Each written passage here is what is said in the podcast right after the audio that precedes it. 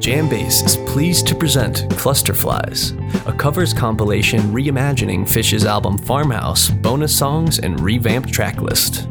The limited edition 3LP release was mastered by engineer Joe Lambert and includes custom artwork and a poster created by longtime Phish collaborator Jim Pollock. A pre-order is underway now through May 3rd at 11:59 p.m. Eastern Standard Time. Visit www.clusterflies.com for purchasing information as well as full album credits and tracklist details. Among the artists who recorded Phish covers for Clusterflies were Umphrey's McGee's, Brendan Bayliss, Club d'Elf, Daniel Donato, Sylvan Esso, Chris Forsyth, Neal Francis, Jennifer Hartswick, Amy Helm, Lindsay Lou, Reed Mathis, White Denims, James Petralli, Strand of Oaks, Sadler Vaden, Vetiver, William Tyler, Ryley Walker, and a supergroup led by Tim Palmieri. Each of the songs on Clusterflies will be featured via daily episodes of the Jambase podcast, with interviews with the musicians that recorded the cover. This episode features Vultures, which was covered for Clusterflies by Tim Palmieri, Amar Sastry, and members of Goose, Twiddle, Tea Leaf Green, and Strange Folk.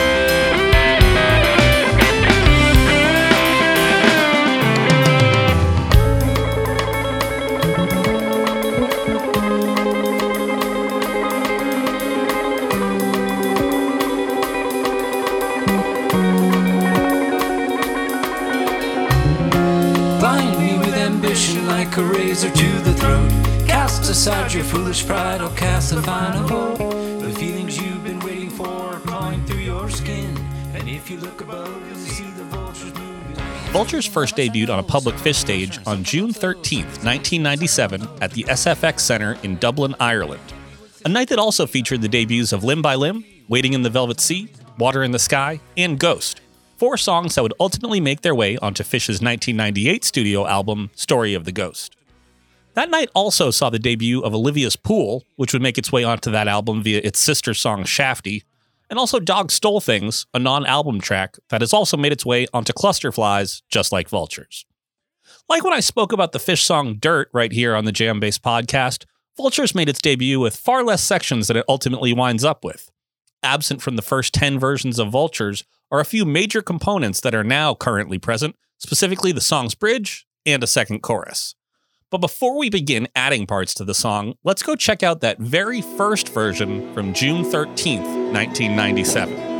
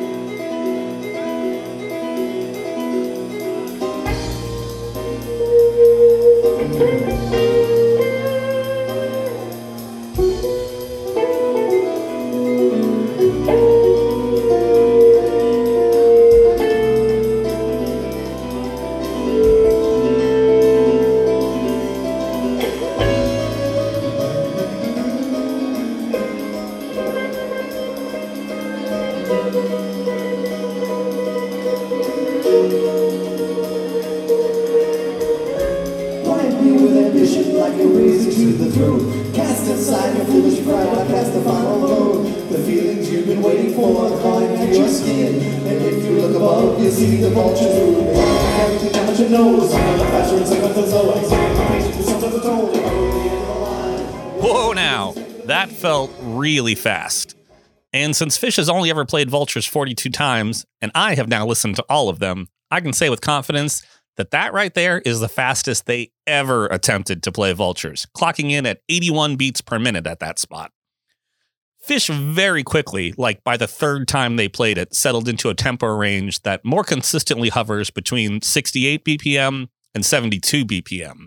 So this first one clocking in at 81 and the next night at 77 represent tempos that the band would never attempt again and just sounds comical in hindsight. That and there's a pretty obvious fumble on the kickoff when the band comes in on this first version of Vultures. Classic Phish, debuting a song they kind of know and also playing it way too fast. And to that point, I believe I can also say with confidence that the studio version of Vultures that appears on Clusterflies is the only time this song has ever been played accurately from start to finish.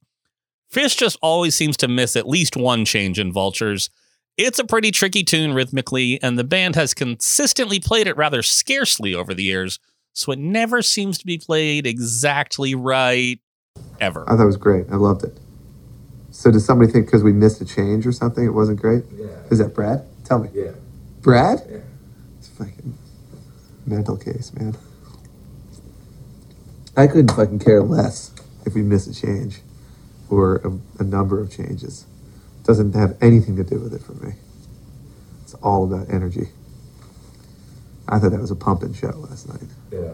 I really couldn't care less. It's who cares, you know? No, People awesome. aren't there to like see us, you know, get through all the sections perfectly. That wouldn't be a live show. No. But I thought people were rocking. That's all I care about. Got five minutes. Kiss my ass, you fucking tool.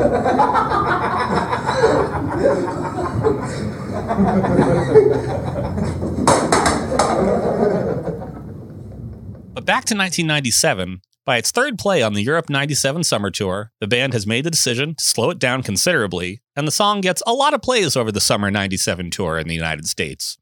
But then on the fall 97 summer tour, the band adds Vultures to the setlist just one time, and it was the last night of the tour, Saturday, December 13th, 1997, after disappearing for 20 plus shows.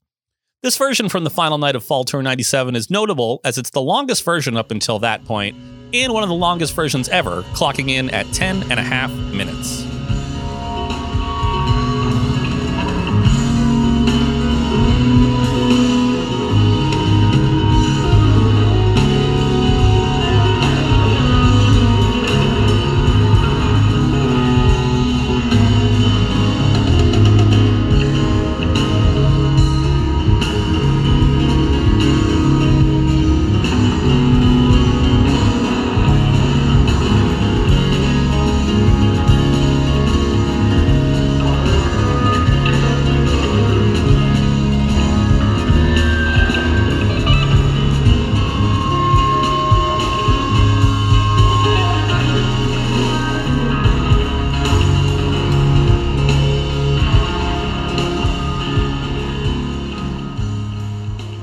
Also notable as it's our last version of Vultures before we start adding new components to the song. Another almost 30 shows later, on July 29th, 1998, at the Riverport Amphitheater, Vultures made its return to the Phish stage, this time with a new bridge that wasn't present before.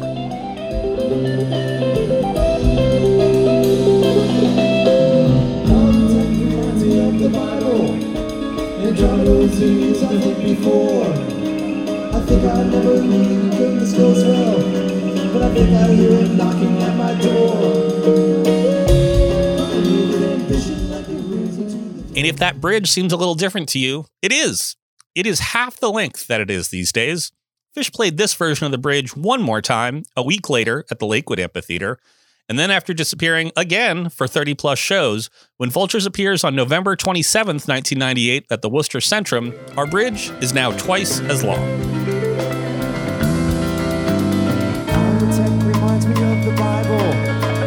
Andromeda was used, I think, before.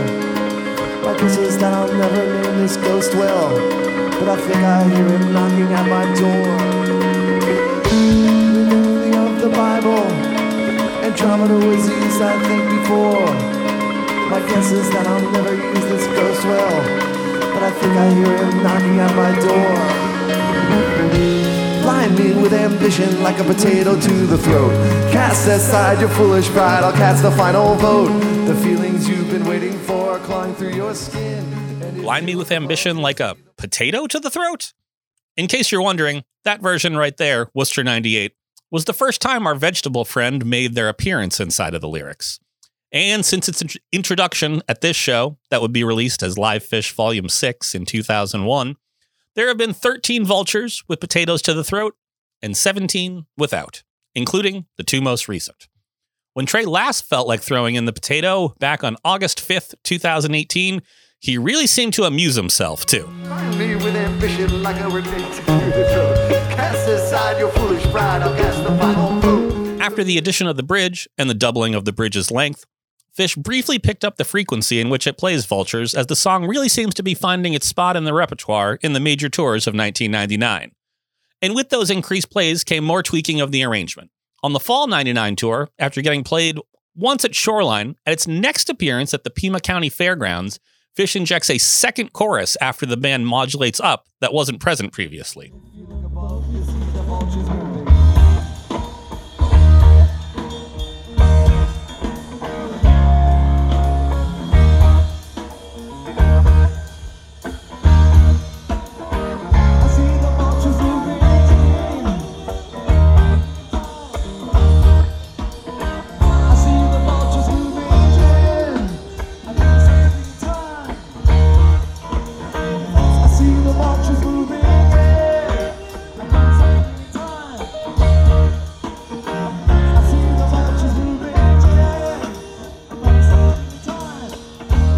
Version from September 21st, 1999 is also notable as I think it might be unfinished and the only version of Vultures to never really wrap up in traditional fashion.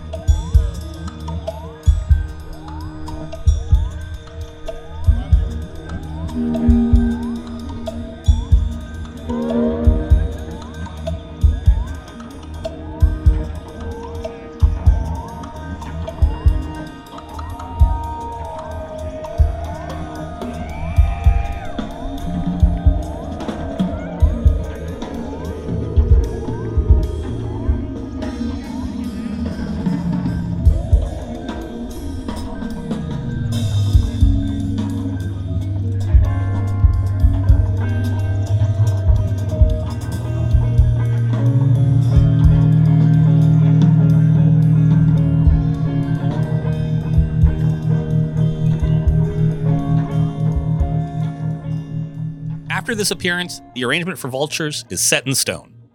Well, it's Phish we're talking about here. So actually, I should mention that the first three versions in the 2.0 era of Phish were also missing that second chorus. But then starting on June 24th, 2004, all subsequent versions are structurally similar. One other oddity from that 2.0 era is that Page plays the intro on piano differently this one single time Deer Creek, July 21st, 2003.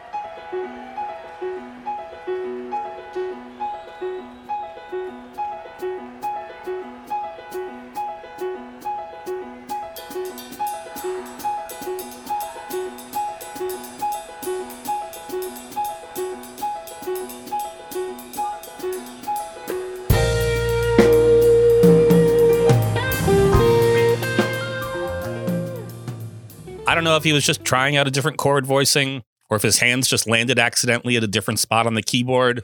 Who knows? After all, Trey doesn't refer to this era as 2.0. He calls it the Lost at Sea period, which always makes me laugh. Speaking of things that make me laugh, you may be sitting here listening to this and thinking, hey, Dave, there's a part to this song you haven't mentioned yet. And I'd be like, oh, you mean the.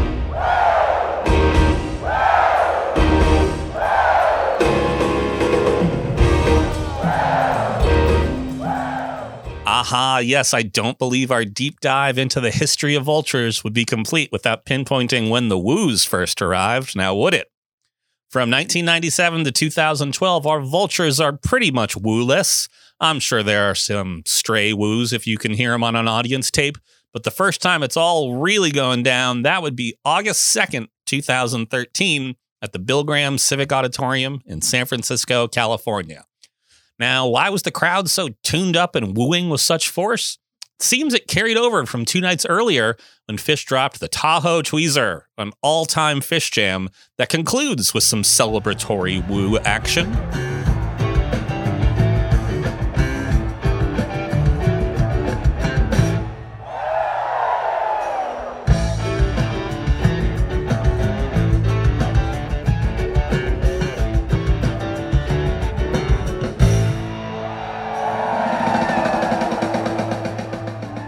In addition, for the Woos making their way into Vultures this night in San Francisco by way of the Tahoe Tweezer, Trey even eggs on the audience to get a Woo in to punch you in the eye that night. And man, it was glorious how the band got them to do it.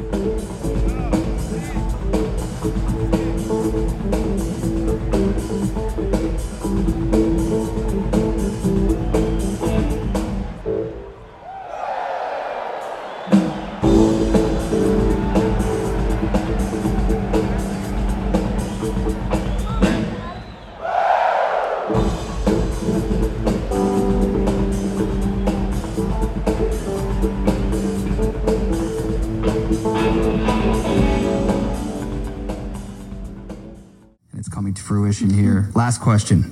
To woo or not to woo, Trey? That is the question. Woo. There it is. Woo. We've got an answer. That one's from Barry. Uh, she says she loves That's you. easy. It's easy. We can't thank you enough, man. You're gonna be here. And I believe that's all she wrote on the history of Vultures. A fantastic tune that has settled into a once or twice a year existence. Never made it onto an album. The band has yet to play it perfectly once in concert, but it is such a great song. Always welcome in a set list in my book. For Clusterflies, we had our friend Tim Palmieri form an ensemble to tackle Vultures that includes Amar Sastry, Ben Atkind, Ryan Dempsey, and Eric DiBardino. After we laid down those tracks, we sent it off to Region Hour out in California to supply us with the lead vocal track. I spoke with Amar and Tim about how the Vultures recording came together.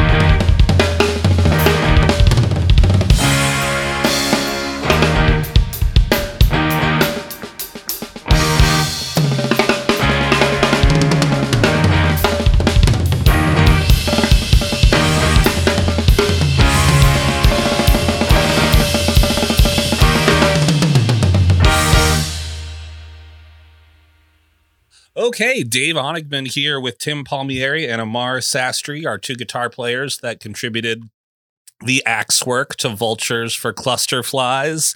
Um, so I'm going to take us back to when we were getting the ensemble together here. Um, so in my head, um, I knew that I wanted Amar on Cluster Flies, and I knew I wanted me and Tim's um, mutual friend, Eric DiBardino, uh, to to be on the bass. Um, and then I, Tim, I gave you a call, um, seeing if you'd be interested, and kind of thinking you'd want to just um, round out uh, the ensemble with some of your go-to players. But you actually ended up having a uh, a much more inclusive uh, idea. Um, so, could you tell me a bit about? Uh, why you wanted to loop in uh, Ben from Goose and Ryan from Twiddle to help us round out the ensemble here? Yeah, um, you know, I it, it just hit me where you know it's almost like I was talking to those guys about other things, and so um, it just so happened I was like, you know, I think Ben and I were we were talking about jamming. I was like, and we couldn't make one thing happen. I tried to get him on a gig, and so I was like, you know, I want to play with Ben. Let's figure this out, and then. You called, so I figured it was a perfect opportunity. Goose is doing well, so I figured also, you know, it lends some uh, weight to um, you know people tuning into the track and uh, get ex- some exposure. And Ben, uh, ben, ben, ben also recently became a Phish fan in the grand scheme of things. He was telling us that day at the uh, at the session that uh, Phish was never really uh, he didn't dislike them or anything, but that his uh, his fandom was was pretty recent, and they are now his favorite band. But it all happened uh, relatively recently for him, so that was nice too. that's always. I mean, I wish I can go back to that feeling Right? with Yeah. many musical acts of like, oh, like my whole world's blown up. You know, just falling in love. Basically, who doesn't want to have that fresh falling in love feel? You know. Yeah. So- and, Ben got to like you know not deal with like uh, being a Phish fan when they uh, broke up rather ungracefully as well, right? So you got to like come in when everyone was like doing a lot better and stuff. Seems kind of nice actually. He didn't have to weather any of the pain and anguish that we had to, that we had to. So he was one, and then Ryan from uh, Twiddle. We were talking about doing something together. Couldn't put anything together, and then you know, I was like, why not do this? And I know how much of a Page fan he is, and um, so I just figured he'd be perfect for it with his sound. As he as he was, he totally was. And Amar, I think I tasked you um, just because I knew you were uh, already well familiar with uh, vultures with uh, with writing the first pass at the chart. Um, had you taken to uh, manuscript paper writing out a lot of Phish transcriptions before? I know you've done a lot of solo uh, Phish uh, Phish covers on your on your social media, but had you um uh, written down the sort of entire chart for a Phish tune many times before? And how did it go doing it for vultures? Yeah, uh, it was it was fun doing it for vultures. I haven't done it much for other tunes. I did. I've done uh, parts of Phish tunes. I did. Um, I think Reba, the the chase part of Reba, I I transcribed and I put up a video of that. Um, and some YouTube videos I've done, little bits and pieces, but nothing from beginning to end. Um, and that was uh, a bit of a challenge, especially since when I was I thought I was doing pretty well with the chord changes, and I sent them to Tim, and he's like, "Actually, this is an inversion here. This is slash chord." And I was like, "You know what? He is a- he is absolutely right." It was one of those things that's like, "How did I not hear this? Oh my god! Of course I didn't hear this. Oh, how, wait, how? No, wait, wait. I'm gonna text Tim. Oh no, wait." Right. It was like it was like a volleyball match, and it was so it was such a great learning experience. Um, uh, getting the chart and passing it around and having fun with that. Well, to to be fair, as we as we I think we all discussed, or at least you and me, Amar, discussed that day that we were recording this. uh, We can confirm that Phish has actually never played this song correctly once in concert. Um, because I've now listened to all 40 something versions there have been since 1997, and they always manage to miss at least one change. So it's kind of a fool's errand to try to transcribe something that's never actually been played the right way before. That's one of the things I love about the Clusterflies version is that there now is a studio tight like version of Vultures. It's just the one that we all recorded. And it's not. There, there's Wow. now a Rosetta Stone, a Rosetta Right. Stone for the song. But I, you know, now in hindsight, I feel bad. I think we should include, should have included every mistake in all the versions to one complete. Right. It's 47 different mistakes. Yeah, it's like wow. Um, well, we'll see. I, I if um, maybe, maybe a maybe a eagle-eared Phish fan can listen to uh to the version on cluster flies and find something that is uh that is tech technically inaccurate. They're Well, definitely you know, I'm yeah. not gonna lie. I mean, I'm a perfectionist, so I there's one note in one of my things that I'm like, all right, well, you know, that's not what I intended, but it works still. But I'm, I'm, I'm glad I'm glad you brought that up. It's been really awkward. I heard that note Yeah. too. You know, Same man. I mean, Dave and I were, we were gonna we weren't sure how to bring Yeah. up that. You know, yeah, and I, yeah. I was asking Alan, who, who mixed the track too. I was like, "Can you do anything about like Tim's note?" Uh, can you auto tune one pitch, please, Alan? but it adds authenticity. right. That's why you did it. That's why you did Exactly. it. For sure. Exactly. For sure. So, Tim, you have not shied away um, from from covering Phish. You are definitely a human jukebox um, member of the member of the jam community. Um, but am I right in that you've done a lot more covering of Phish in your sort of solo acts um, and a bit less of it full band?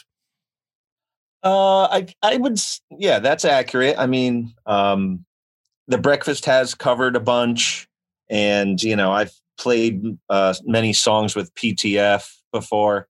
Um, I personally know a ton, so yeah, solo acoustic is how I've covered. Uh, yeah, more more Phish tunes in, in the repertoire.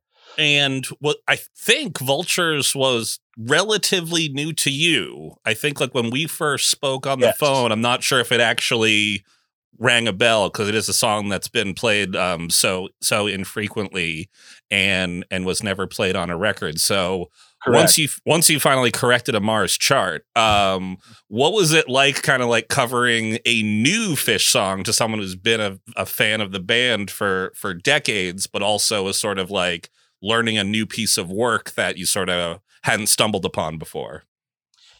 Well, it was uh, refreshing, you know, because Vultures is written in their older compositional style.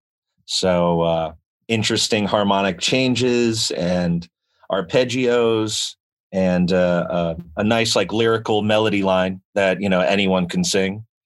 And um, so it had all the makings and then you know weird lyrics uh, a ton of syllables barely able to breathe while singing. It had all the makings of a, a classic you know Phish tune. So i was um, thankful that this project brought that song to my attention having had that missing you know and that's funny because i'd always see it on set lists but it doesn't mean i know it know it it's sort of like uh, my dog stole things. That's another tune where I'm like, I see it all the time, but somehow I don't know what that song is.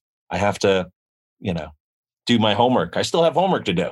You still have homework to you can uh you can listen to Neal Francis's version uh from from Cluster Flies. He's sort of he makes okay. it sort of sound like a hybrid of uh like uh like Pete Townshend and uh and Phish the way that hmm. he uh the way that he did his and he's super cool. All his stuff he records straight to tape, and then he pitched it up a half step after the recording. It's a it's a super cool track, and and like like Vultures um, is a song that didn't make it onto a Phish studio record, um, but is from this same uh, from this same era. Yeah, which I have to tell everyone constantly. Like it's like, uh, farmhouse reimagined, and you know they're like, this was not on farmhouse. Most of the part of the sessions, you know, people are taking it very seriously. Our, our, our liberties that we took. Yes, yes. Um, so Amar, let me start with sort of. You know, I'd like to sort of ask both of you guys this question. Um, but uh, Phish, famously a band with with one guitar player, um, and uh, and for for our ensemble here, we went we went the dual guitar mode. Um, so as it sort of um, relates to like how you uh, approach like the arrangements and, and and playing in the group, sort of like what goes through your head playing in a dual guitar band for this one session uh, for for a song um, that only has uh, has the one guitar part. Yeah, it's a great question. I mean, normally for two guitar gigs and sessions, I don't really, it, it's just like any other session, but it's different when Tim P is the other guitar player. That changes. That changes everything. uh, so my my first um, my first inclination was to to listen more than than I play, um, and I'm glad I did because Tim came up with several good ideas to make it kind of more um, kind of a more cohesive arrangement. Um, I think in the beginning he he suggested I take the first lead, the first melody. He took the second, and I think that really worked out well. And then he also Tim also came up with the idea of doing the harmony for the tremolo picking. Uh, which never would have occurred to me, but now I can't unhear it now when I hear the Fishers, and I'm like, oh man, they should talk to this guy Tim. He's he's got the lock. I'm like, yeah, they should get a second. They should get a second guitar player. They really should. They're, yeah. they're, so that was, I mean, Tim added he he's um, you know, being, uh, I was very happy to be, uh, I was trying to support him more than, than, uh, than do anything else because if you, I've listened to Tim's playing enough that, you know, he's such a good listener and he'll, um, you know, if you give him the runway, he will elevate the whole group, which he ended up doing. So yeah, normally I don't really think too much and I just try to listen, but this one was was extra special and I think it turned out real well. Right on. Yeah, I appreciate that. And I took more, basically the same approach too of listening, me being like a first timer with the tune, um, you writing the chart. You know, I knew that you you were definitely familiar with the tune, but that's why I always learn chords first, right? Like, you know, to me, guitar parts make no sense if I don't understand the context, and that's why I really want to know the full harmony of a tune, and that allows me to then, in this situation, was like, okay, I could play chords, but I'm not going to step on Dempsey's toes now so I could, you know, compliment him uh, in the rhythm department. And uh, yeah, then there's space enough for both of us. And I think there was something I did in the middle of the song that wasn't anything they did. And it was like me just hitting a certain chord. And I noticed you guys bumped that up in the mix heavy. And I was like, yes, good. You know, because it's it's not a normal part. It's me just playing the chord, but it worked perfectly. And it was, yeah. I, I think I think I know what you're talking about, and I, I think that that would be all Alan on on the engineering. But are you talking about the the section in the middle that sort of splits up the two guitar solos with Ryan's little piano feature? Yeah, for sure. Yep. Yep, that was to to give our listeners uh, a little glimpse into sort of the the magic that was happening with the arrangement there. Um, I think um, you guys, you know, correctly. I, I remember we were talking about splitting up guitar solos and stuff, and, and Tim, you you wise were like, say what I don't want to do. I don't want to trade licks.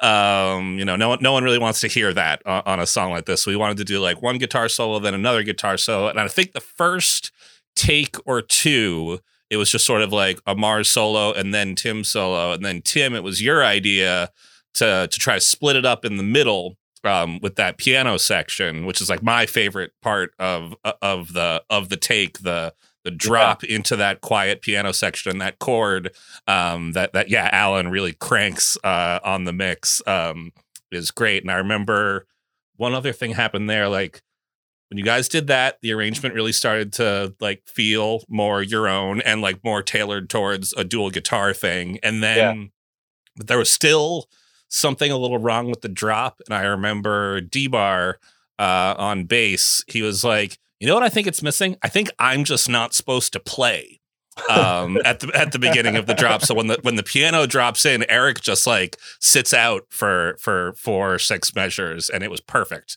Yeah. Um, it's like my favorite thing on it is that D bar does not play uh, in those uh, in those four measures because it really ties the whole ties the whole arrangement together. Um, so you both are like have studied the guitar work uh, of, of Trey Anastasio, probably more so, I'd say, maybe than any other uh, musicians that are on playing guitar on Cluster Flies. So you guys have have listened to a lot and, and, and covered a lot of Phish, um, but I know you guys are also just constantly learning as well. So Amar, to you first, like in shedding all these versions of vultures, was there anything new um, that you heard uh, from Mr. Anastasio's guitar playing that you sort of hadn't heard before in preparation for this session? Anything you took away uh, listening to him working uh, towards this cover? Yeah, one thing that I kind of heard a lot more than maybe other tunes is he was really working uh, off page a lot in a lot of the jams. He would uh, Page would come up with these little ideas and Trey would echo them, or he'd kind of compliment them, or maybe contrast them. But he was there was a lot of really deep listening going on um, in a lot of Vultures jams, as opposed to you know um, you know Mister Guitar Hero uh, taking the lead kind of thing. So um, I, with almost every Vultures jam that I've heard. Um, he he seems to really patiently listen a lot. So um, I think that's a, that's a big thing. And same thing with uh, with Mike too. Mike plays very very melodically throughout um, a lot of the jams, and even the beginning parts that that D bar absolutely nailed. I've heard some some um, older versions where Mike kind of slips up on some of those high leads, but T-Bar just destroys them. Um, so I think Trey is really good at kind of stealing ideas from Mike and and um, and Page in terms of of melodic ideas in, in the Vulture Jam. So I think that's one thing I kind of walked away with. And Tim, again, sort of the tune was relatively new to you, um, and I'm and I know you listened to uh, a number of versions before. I mean, you needed to listen to something to correct Amar's chart. Um, so, um, anything, uh, anything, sort of, you were walking away with with fresh ears from from uh, listening to a, a few versions of this tune in preparation. Um, what I appreciated about the melody was sort of how loose it was. There is a structure there, but you know, as I was like seven versions into listening to, you know, I'm like, man, he hasn't played it the same twice, but there are guideposts that you have to hit for it to be Vulture's melody.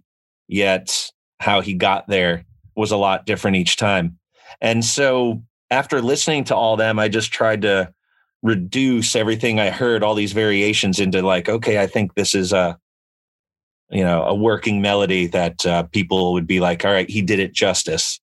And versus like, ah, he missed that part entirely. Cause I'm, I'm, I'm a newbie to the tune. So I'm like, I want to make everyone really happy with it and do it justice while being me. And, um, you know, and then it, it made me immediately just like tap into his vernacular on the guitar. You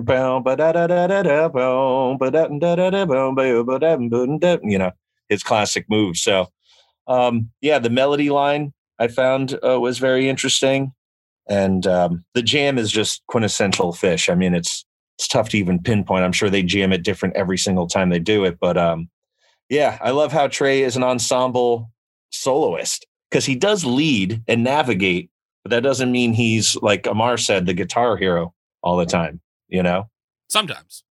sometimes. Well, we all want him Yeah. to be at some point when the, the energy does get to a level where it's like, all right, it's time to take over. Right. Yeah. Grab the baton and freaking run and go. you know.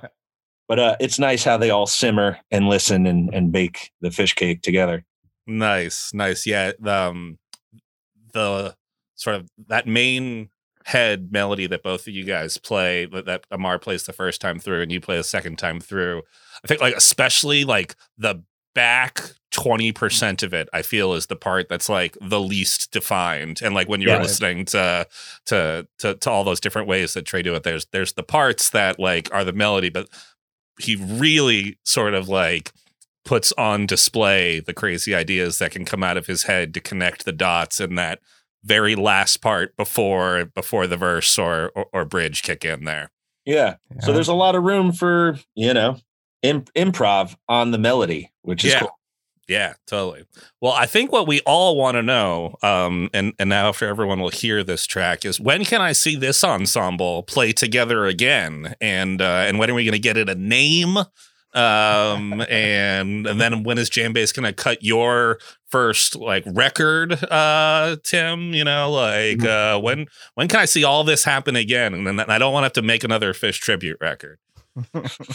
Well, I mean, uh, I guess it's whenever um, the logistics work out. That's what I Right. Anytime Goose, Twiddle, Tea Leaf Green, The Breakfast, and Kung Fu don't have a gig on the same weekend. So uh, never, I, I guess. yeah, it's like uh, you know threading a needle. Like it can happen, but it's going to be very specific and surgical, and it could, you know, and most importantly, money. Uh, we're right. Oh, yeah. Yeah. lots of it. You know, as as my uh as my wedding coordinator at the rock club I got married at, anytime we asked if we could do something, his response was always, "Oh yeah, well it's nothing money can't fix." and yeah, I just watched uh, Class Action Park. Uh, you know, all about Action Park. That documentary. I don't know if you've seen one. it. Whew. Yeah. Wow. Money. Money can hush up a lot of things. I went there as a kid and got hurt in the wave pool. I uh, I have it's my claim to fame, other than Yeah. track, obviously. But I went there once when I was a kid. Wave pool almost drowned me, and uh, I definitely saw a floater in one of the pools. oh, oh yeah, that's Sorry. that's Action Park for you. um, On that note, on that note, I would like to thank Tim and Amar. Uh, no, thanks, guys. Um, thanks for uh, thanks for chatting with me, and uh, and thanks for thanks for putting together such a uh, such a great version of Vultures uh, on such a strange day on January sixth, the day that v- Vultures were storming Oh the, yeah, the Capitol.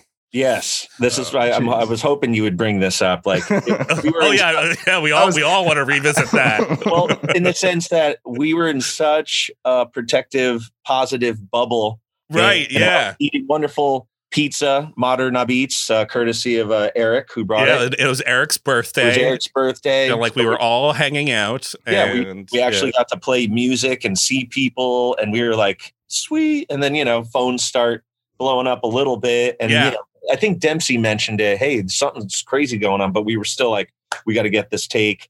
We got all these things. And then within the last hour of overdubs, then it was starting to sink in what was actually happening. I I remember I I had circled it on the calendar because uh, like we rescheduled. We were supposed to do this in December, and then it got rescheduled to Jan 6. And I naively thought there wasn't going to be much shit that went down that day. I thought there was just going to be more more bark than bite. Um, a- and, I was definitely wrong. But I remember thinking, as someone who was consuming a lot of like p- political news and social media and stuff at the time. I was like, it's gonna be nice that I'm like just gonna be at this opera house in Connecticut when all that is going down, and like Yeah. we don't need to like worry about all this like nonsense that's going on. And then like when it seemed like it was when it all started to turn horribly wrong, I was like, well, shit. I guess I was wrong about that. And I remember Alan, who was mixing it, um, he just kept like between takes. It was like he just kept. I don't know if he was like saying it loud enough for you guys to hear it or not. He's like, "You're playing to save the world right now." For real. That's great. Yeah, it it felt good. It was a necessary release, and then you know uh, the rest of the night and the day after was just bizarre as hell. But I'm glad we got it in. I'm glad we started out the year right. You know, Yes. real. Yeah. All right, guys. Well, thanks so much. pleasure. Awesome. Thank you. That brings an end to this episode of the JamBase Podcast Clusterflies series. Many thanks to Tim for chatting with us and for participating in the Clusterflies project. Be sure to visit Jambase to hear Tim Palmieri lead a supergroup on a cover of Phish's Vultures, and visit www.clusterflies.com to purchase your copy of Clusterflies today.